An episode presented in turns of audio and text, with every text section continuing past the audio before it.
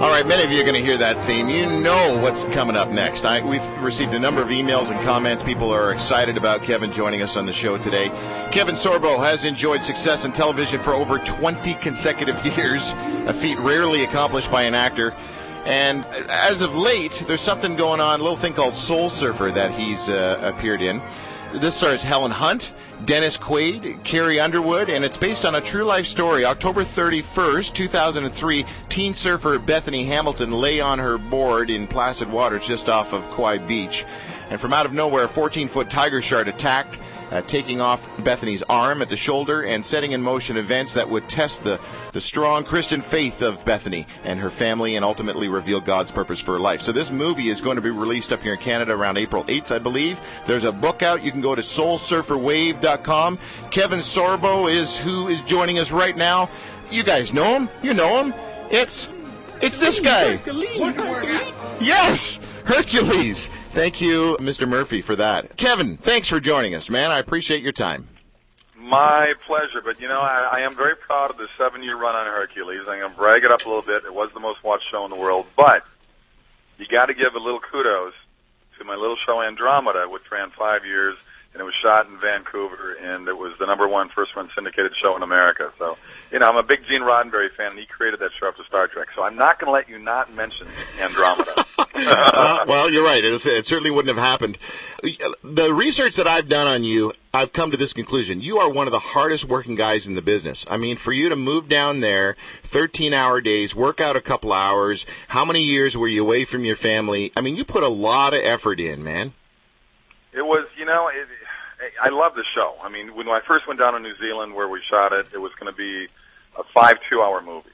And I know I got the you know opportunity of a lifetime, as far as I'm concerned, as an actor, to work with Anthony Quinn. He played Zeus.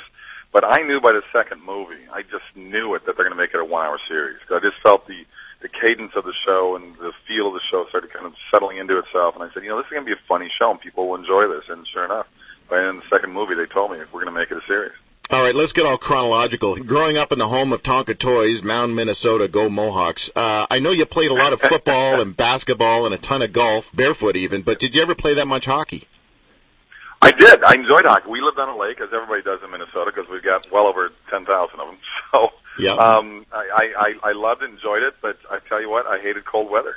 So I, I, the winters, I locked myself in and became a gym rat, and uh, quite frankly, I was a pretty good three three point shooter. So that's kind of where I, I I I hung myself. You know, I'm Bell Hercules. I got that series. I was playing in three city leagues in Los Angeles. Nice, nice. Well, okay, you can't like or you can't hate cold weather that much because. Uh, well, maybe you do actually, because I uh, heard through the grapevine recently that you really suck at snowboarding. well, I've never done it before. Like, I did it at Sundance for the first time in my life, and yeah, I do suck at it, but I'm a good skier. Yeah, but like like like smash your glass case kind of suck, right? How do you hear this? How do you know that? you even gave up the Bob Hope Classic this year for that. I don't understand. That doesn't make sense to me. Why wouldn't you stay in the warm neck of the woods, swing the clubs instead well, of dropping you know, on your I, carcass? I I love Park City, and I you know I have a great time at the Sundance Film Festival, and I I uh, I do want to get my two weeks of skiing in every year. I mean I, I I love the snow. I just don't want five months of it anymore. Exactly. Well, I feel the same way, of course, being from Toronto. Number four of Yeah. five kids. Mom's a nurse, dad's a teacher, biology, math, something like that. Smart guy. What kind of Mustang did you drive uh, to the A and W in? I don't know how the heck you get this information, but um, I had a powder blue 1967 Mustang that I bought with my paper out money. I had a paper out since I was uh, eight years old, and I did that for seven years. And every penny I earned, uh, by the time I got my license, I went out and bought myself a little Mustang. That's sweet, man. That is very sweet. Well, you've come a long way from installing like 3,000 rivets a night at the Tonka factory. but you know, quite frankly, I only lasted about three weeks at that job. I told my dad, I said, "There's no way I can do this job. There's just no way." I, so I ended up working out the golf course with my dad, which was more far more enjoyable to me. Heck yeah. Okay, 16 credits left to finish your double major marketing advertising. You drop out and head to Dallas. Probably all those years beating the snot out of each other on that hill in the front yard of your home, your family home, prepared you for the role. are, are you my neighbor? Right next to me. of, prepared you for that role of bouncer at Confetti's in Dallas. Like that, really? Come on. Well, come on. I had I had old two older brothers, and I had a neighborhood filled with about 25 kids, five years either side of me. So it was, between all the sports we had to play, you had if you if you didn't put up a fight, you might as well be, you know, it's you're, you're going to be the, the last dog to eat. Yeah. Trust me. You know, people think you're such a this perfect specimen of a man, but most people don't know that you're actually a flawed specimen. I want you to tell everyone the the story behind the scar in your left hand. Killer story. Oh, jeez, it's scary how you get these things. Um, I was at uh, I was a bouncer at a club in Dallas, Texas called Confetti's. It was like the hottest club in town. The lines would go forever and ever and ever on the building for people to get in, and uh, it would just be packed with people. And there was a, a woman who decided to uh, overdo it just a bit, and she started stripping, and she was quite naked. And the managers told me to go, please remove her. And I knew that once I start that way, people are going to boo me, which they did. And I, I, I grabbed her by one hand, and I said, "Come on, honey, we got to go." And I turned around. I heard a smash, and I as I turned back to her, this um, broken beer bottle is coming straight at my face, and I put my hand up to catch it right in right in my my uh, my hand, which received a few stitches, and uh, yeah, I I I I hit the girl. I didn't mean to. It was a it was a knee jerk reaction. Hold on, you didn't just hit her. You smoked her with your flashlight, your mag, I, I or whatever a, it was. I had a flashlight. I had a flashlight in the other hand because I was outside checking IDs. It was like you know one o'clock in the morning, and I had a knee jerk reaction, and the flashlight just went up, and I broke her jaw, and I broke the flashlight. But you know, she sued the club, but of course it's thrown it right away because there was like two thousand witnesses saying, well, she did come at him with it. You know, she was trying to kill the guy. Yeah, so yeah. It, I, I felt horrible. I really did, but it was it, uh, it was a total reflex. What I'm trying to establish is that violence has been a part of your life for a very, very long time. All right, so you and I, you and I have something rather bizarre in common. I- I think it was around the sixth grade that my parents took me to New York to see Oklahoma. And that might have put the bug in me for the entertainment business. Now, we also saw Mousetrap, which scared the crap out of me because it was like a murder right in front of me at the theater. But Oklahoma, right? That was kind of a turning point You for know, you? I I, I saw Oklahoma. It was a school play, and I was in, only in grade school, and uh, that was that was one of the turning points. The major turning point was uh, I went to the Guthrie Theater in Minneapolis. That's a well-known uh, in the theatrical world. Actually, it's a well-known theater, and I saw the Merchant of Venice, a Shakespeare Right. play. I, I I know I didn't understand ninety percent of the stuff they were saying up there, but I was blown away by the whole actor thing on stage. And I told my parents I'm going to be an actor, and my mom put a hand on my knee, and she said, "That's nice, dear." That's you know? nice. So I think they didn't believe it was going to actually come true.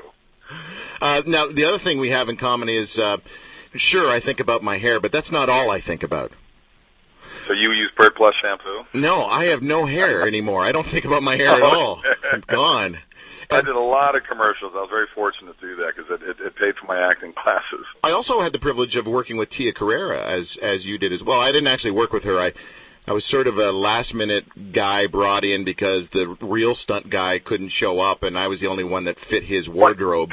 that's right. She shot her series in Toronto, didn't she? Well, yeah, but I was in this horrible, horrible movie with Dean Cain and Tia Carrere called Dog Boys, and um, oh my gosh! yeah, I just sort of sat at the same lunch table as her. That's about Look it. Look at this one degree of separation we have. Yeah. Dean Cain and I were down the last two guys for the part on Lois and Clark. That's right. Beat me out for it. That's right. And eventually, one of us will run into Kevin Bacon. So. That I, I have run into. So I know you probably get asked all the time about the best way to get into the biz, and I'm I'm sure that someone out there has been able to perfect sort of the Kevin Sorbo path to fame, right? I think it goes like this: become a model in Dallas, get your SAG card, get your butt to Minneapolis, the home of more corporate head offices in most American cities like Target. Start doing commercials, put together a killer commercial reel, move to LA, uh, book your first commercial within three days. Right? Isn't that the secret? That, it's kind of the secret. It's very easy. And then, then, and then shoot the commercial in Australia. Decide you want to stay there for half a year before Yeah. you go back to pursue the acting Nice. career. Yeah. What part of Sydney were you uh, staying in? I live in Bondi Beach. Ah, beautiful. the 2000 Olympics, where they had the uh, the, the Beach volleyball. tournament. Yeah, I was there for that beach volleyball. Very cool. That's a nice spot. I lived in Australia for five years, uh, up in the Blue Mountains in Oh. Glenbrook. Wow. Yeah, I got up to the Blue Mountains a couple times. Shot a commercial up that way, and uh, Whale Beach up that way, I Oh. think, as well. Beautiful beach. Yeah. Now, so now I understand why you did the movie with the Wog Boys. Uh, that's the the connection. Yes, I was the king of Mykonos. It was uh, we shot in uh, we shot in we shot in Mykonos for a couple months last year, a year and a half. Well, it was last year. Yeah, I had a good time doing that. Uh, did a bunch of commercials down there. Did some plays, I think. Uh, also, Yep. um, I seem to remember uh, again with the long hair stuff. Avalon. I remember seeing that when I was living there. They're still running it, uh, and I, I can imagine that the those Swedish au pair roommates uh, loved Kip Kane. How do you know all this stuff? it's unbelievable. I haven't put my book out yet. Kip, no, well, just let me know. Let me know when you're ready. Kip Kane. I mean, that was uh, that was some kind of sexy man. I'm telling you. so six years later, around '93, your agent calls and says, "If I got a part for you," and I guess what? Seven editions later, Hercules. Uh, they told you on your birthday, which is pretty cool. When but, I, I was in Vancouver, I was up in Canada, Canada land there, Canuckville. Yeah. And I got, and I was shooting Michael Chiklis' show, The Commish. Right. I got the part. I walked out on the set and I said, Chiklis, I'm not going to take any more crap from you. I am now half God. okay, then after seven years filming one of the most beautiful locations of the world, New Zealand, I mean, just fantastic. Uh, yeah, nice. you, you land this five-year run with Andromeda. Can you give me one word to describe Gene Roddenberry? Hip. Really? Sure. Well, he's dead now. you can't say that.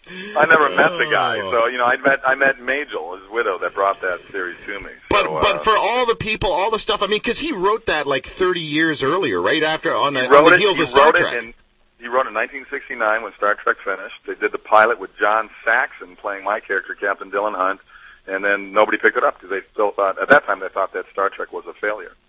Man, you had to uh, beef up for Hercules, right? You got up to what 235, I think. I did.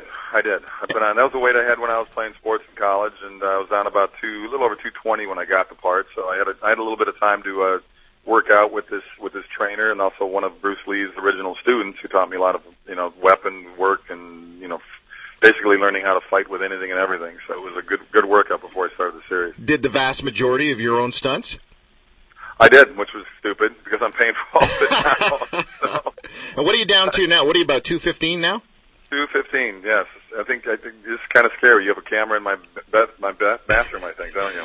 You know, it's interesting the uh, Governator connection. You know, the Arnold Schwarzenegger connection because uh, he was pretty much the other Hercules. But uh, didn't he present you with the award for the best after-school program in the state of California?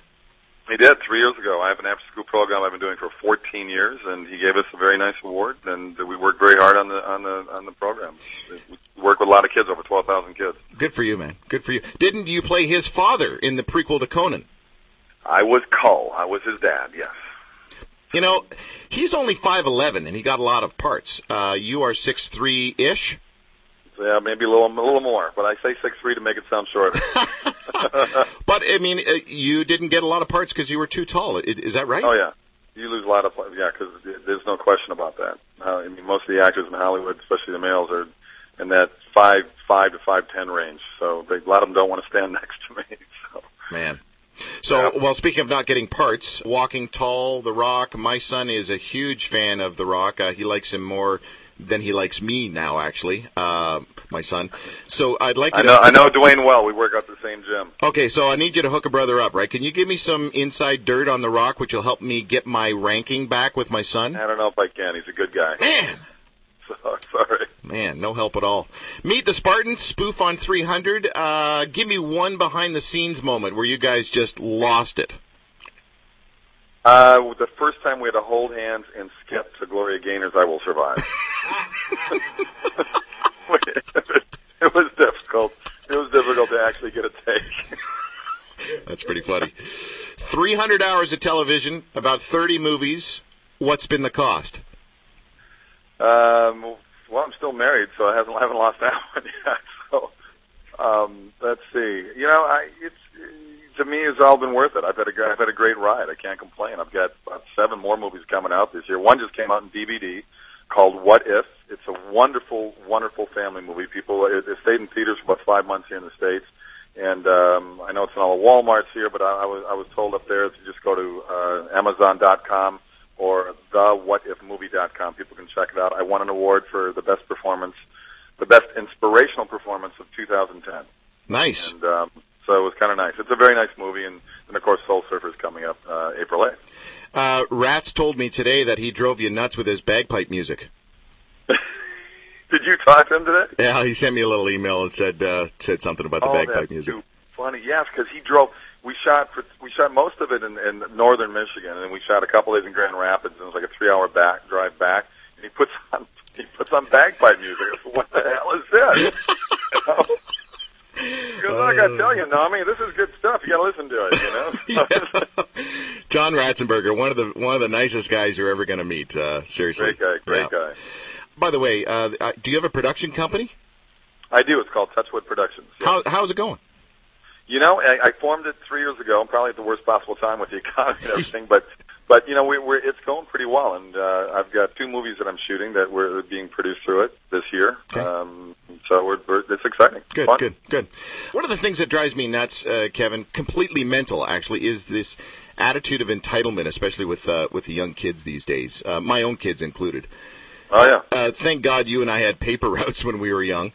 I had a few meetings down in LA a few weeks ago about the subject of the next generation. Well, sorry, the meetings weren't about that, but the next generation came up as a subject. Kept coming up. We talked about how America now has the most confident kids, but also the most ignorant. And uh, and I'm And the most uneducated. We're very proud. yeah, very proud. Yeah, and my feeling is, I- don't know. I kind of think that our kids haven't been allowed to fail. Right? They don't. Uh, they don't really know what. we have gone we've gone to the level, especially certainly in America, that we we celebrate mediocrity. Exactly. It's ridiculous. so they don't. ridiculous. They don't know that failure isn't failure. It's an invaluable lesson. Right? So they, they will learn when they will they will learn when they get out of get out of school, and they'll be shocked that they just can't walk around and just get something handed to them without actually working for it. Right, right. So when I talk to successful people, it's interesting how many of them talk about the time they failed turned into a, a teachable moment. Yes. So having said all that, I want to know about your failures, right? Oh, great and successful Hercules. I want to know about your failures.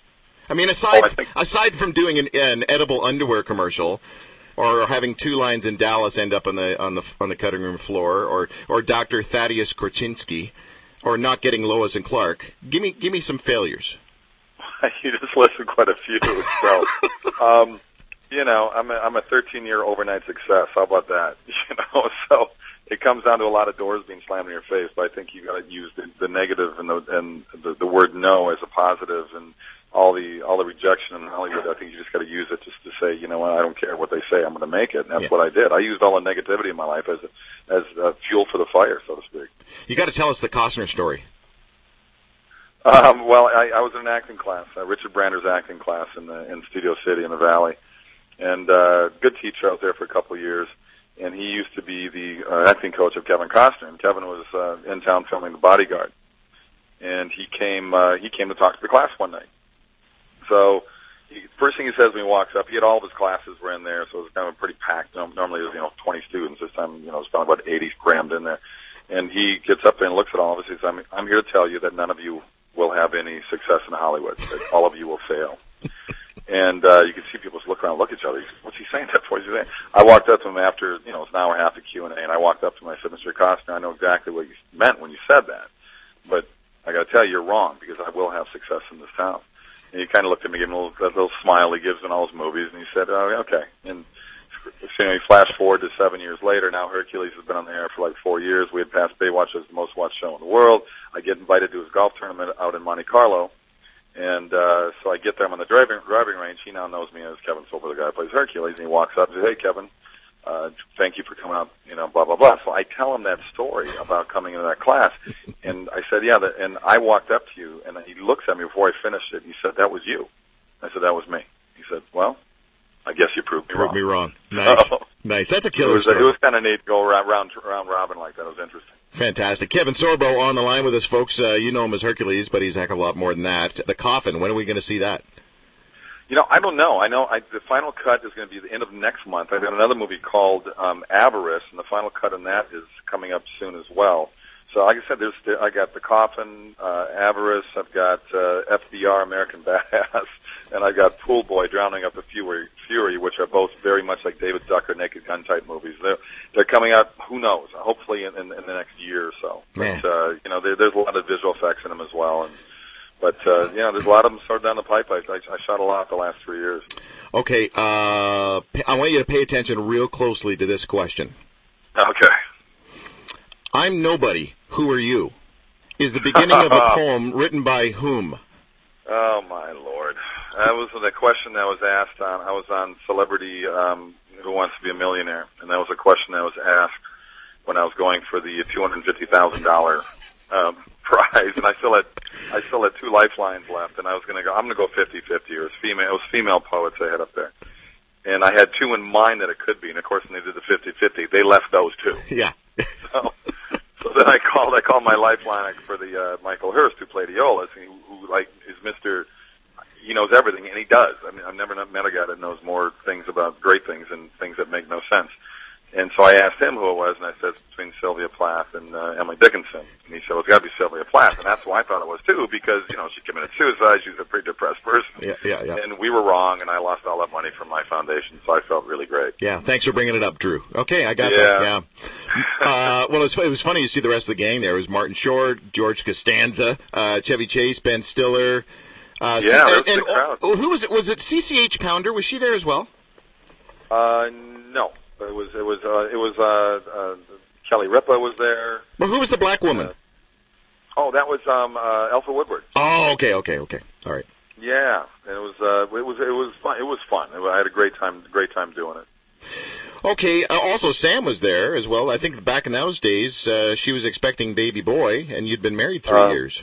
Now we got a nine year old and a six year old. Yeah, he's that my nine year old. That's what he is now. Yeah, so nine, six, and five. So I got three of them now. I got I've got to play zone defense in my house. Soul Surfer is the inspiring true story of teen surfer Bethany Hamilton, who lost her arm in a shark attack, who courageously overcame all odds to become a champion again, inspiring millions worldwide through the love of her family, her sheer determination, and her unwavering faith in Jesus. The film features an all-star cast, including Anna Sophia Robb, Helen Hunt, Carrie Underwood. Might I just say Helen looks prettier now than she ever has. Carrie Underwood, uh, Dennis Quaid, and this man, Kevin Sorbo. You must have had some some flashbacks to Australia with all those beaches you were hanging out uh, at over in Hawaii. That must have been a blast to shoot. It was. I mean, really, Anna Sophia Robb. It's really she's one who plays Bethany, and she did a great job. It was it was her movie more than anybody. So Dennis Niles had three days off a week. We were there for two months, so we just golfed a lot together while we were there. But it was it was you know tough duty for two months, right? Stuck in North North Shore of Oahu. So, yeah, feel bad for you. It's like praying for missionaries in in Hawaii. You know, I'm not going to do that. Uh, Well, it's going to release across Canada here uh, April 8th. And the interesting thing, in my hometown, there was a, a lady kind of hit the news all around Canada. She uh, was just attacked in Mexico by a shark uh, and lost her arm. And uh, yeah, I mean, it's just uh, bizarre, these sort of shark attacks. Um, and I guess you were playing the role of the guy that pulled her out of the water and tied the tourniquet on her arm, correct? I played Holt Blanchard, yes. Who Dennis Quaid and Helen Hunt play the, the parents of, of Bethany, and I play their best friend, who's my my daughter, and uh, Bethany are best best friends. And so we were out in the water together, and I got whole story. He told me the whole story when I was there. It was just unbelievable. They were 400 yards out. They weren't like close to shore. They were four football fields out in the ocean Wow. when it happened. So uh, I was lucky enough to uh, you know meet him and hear his story, and uh, it was kind of scary because we went to the North Shore of Kauai where it happened for four days. It went out in that water, and I realized every time you go in the water anywhere, a shark can attack. But when you're doing a movie about a shark attack, and you go to the same, Same spot one. it happened. Trust me, I was looking around the water quite a bit. Oh, man. a little nerve wracking. I remember uh, when I was living in Australia, I'd watch Channel 7 News. The traffic chopper would be uh, doing something funny one day, and they, they uh oh, we got a big traffic jam here, folks, and they'd uh, have the camera on top of the surface at Bondi, and they kind of zoom in, and then they go, and have a look underneath them, and you'd see these sharks swimming around underneath the uh, surfers. A little weird. Uh, yeah, yeah. My my first week when I decided to stay there after the commercial was done, so I was at this point I was down there about three weeks. There was a 15 year old that was killed on Bondi Beach from a shark. Okay. I said, okay, I'll just run the shoreline. I won't be swimming in that. Yeah, I, and I thought the blue bottles were bad, but it's the sharks you got to worry about. is bad. The blue bottle. Those I hate those things seriously. Anyway, okay, listen, the God stuff. You grew up uh, with the what the Lutheran Church or something like that, with the folks going to church. I did. I did. Yep. Very strict. Very strict religious upbringing in, in, at my particular Lutheran church. Yes. yes. I remember. I remember Pastor Sanders. Everything was fire and brimstone. And I was about maybe ten or eleven years old, and we're driving home after one of the services. I looked at my mom and I said, "I don't think God's that pissed. Is he? Is he really that mad?" You know? I think. I think. I think he's a little more forgiving than that. But Yeah. if you do notice in the Old Testament, he's pretty mad. But see, he became a father in the New Testament, and he mellowed out a little bit. Oh, nice, So, nice, it's Every time you have a kid, you know, it's a whole new. A whole That's new true. thing in your life. That's true. By the time your fourth, third kid, third or fourth kid rolls around, you're like, yeah, whatever, do whatever you want. I don't care.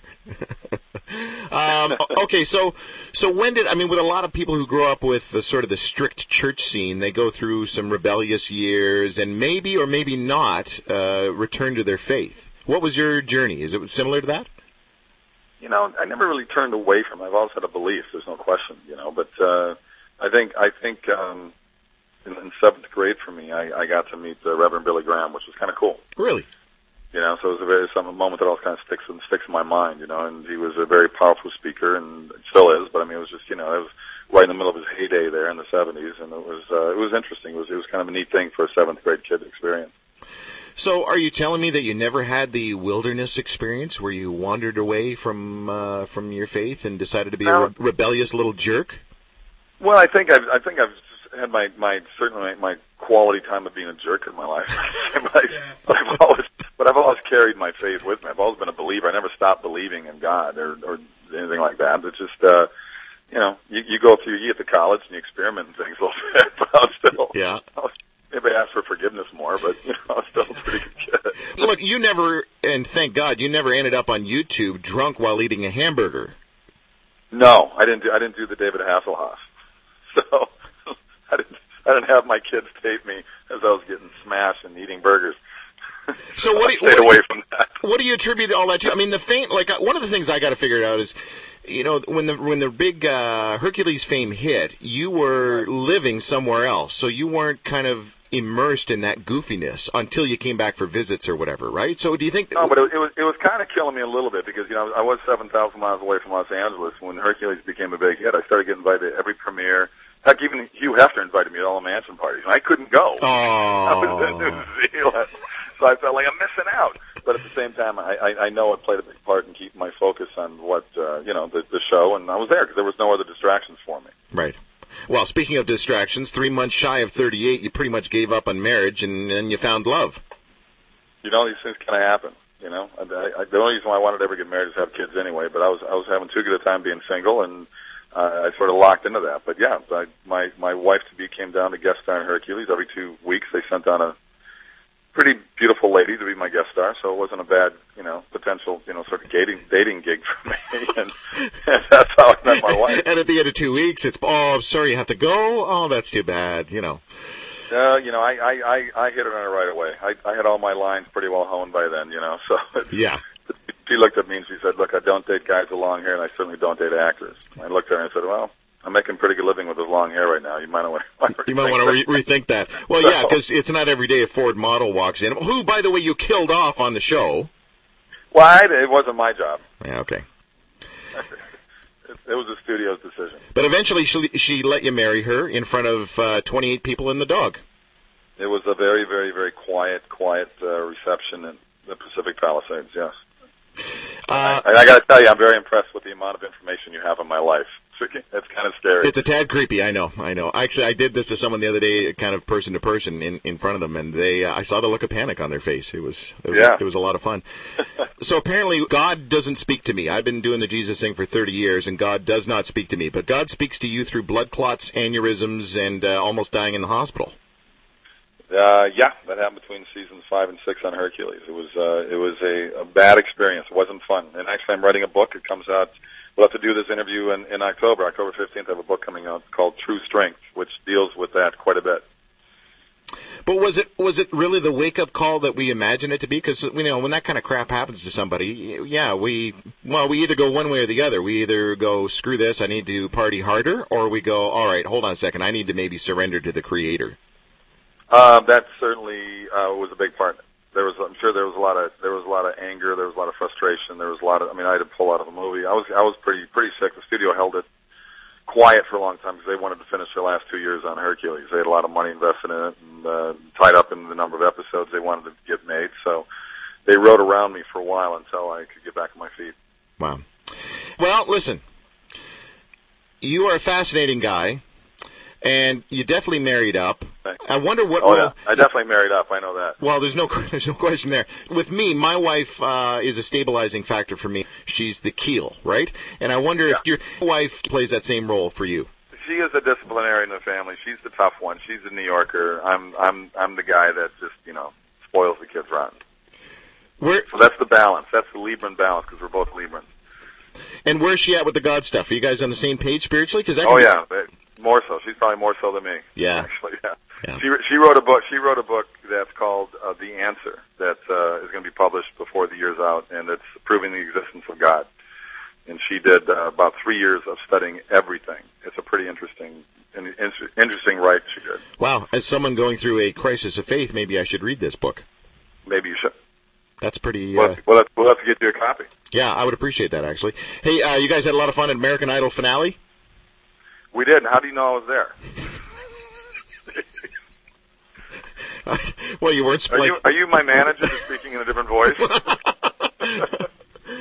hey, Kevin. I, look, I appreciate the fun. It's been a blast. Uh, do me a favor. Say hello to Rex. Yeah. Say hello to Rex for me. Give him a little. Pet. I will, and you know about Rex. Now it's really scary. You have cameras in my home that I have no idea, but you guys are putting together a reality show, and I definitely want to cut. If you give me Gene Simmons' salary, I'll be pretty happy. Yeah, yeah, I'm sure you would. Hey, it's been a blast, Kevin. I really appreciate it, man. All right, thanks a lot. Take care. Bye bye. Kevin Sorbo on the Drew Marshall Show.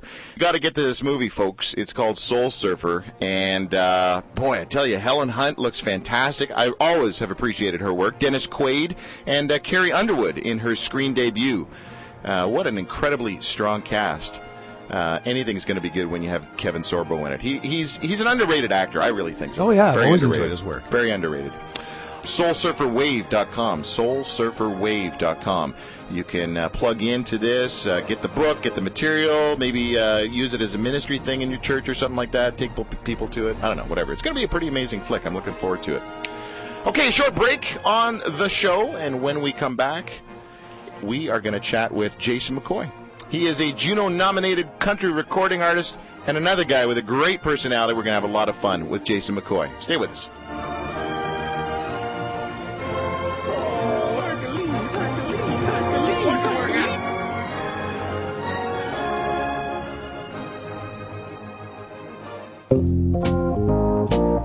It's hard to find quality guest speakers these days.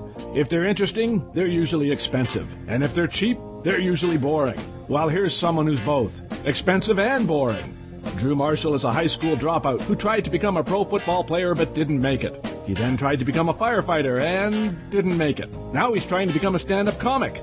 Good luck with that, Mr. Marshall. But if you're looking for someone who's unpredictable, incredibly honest, provocative, genuine, then we've got the right guy. Everyone seems to be an expert on something these days. Why not book someone who's an expert on nothing? Except how to be brutally honest about yourself and your faith. To book Drew Marshall as your guest speaker, go to drewmarshall.ca.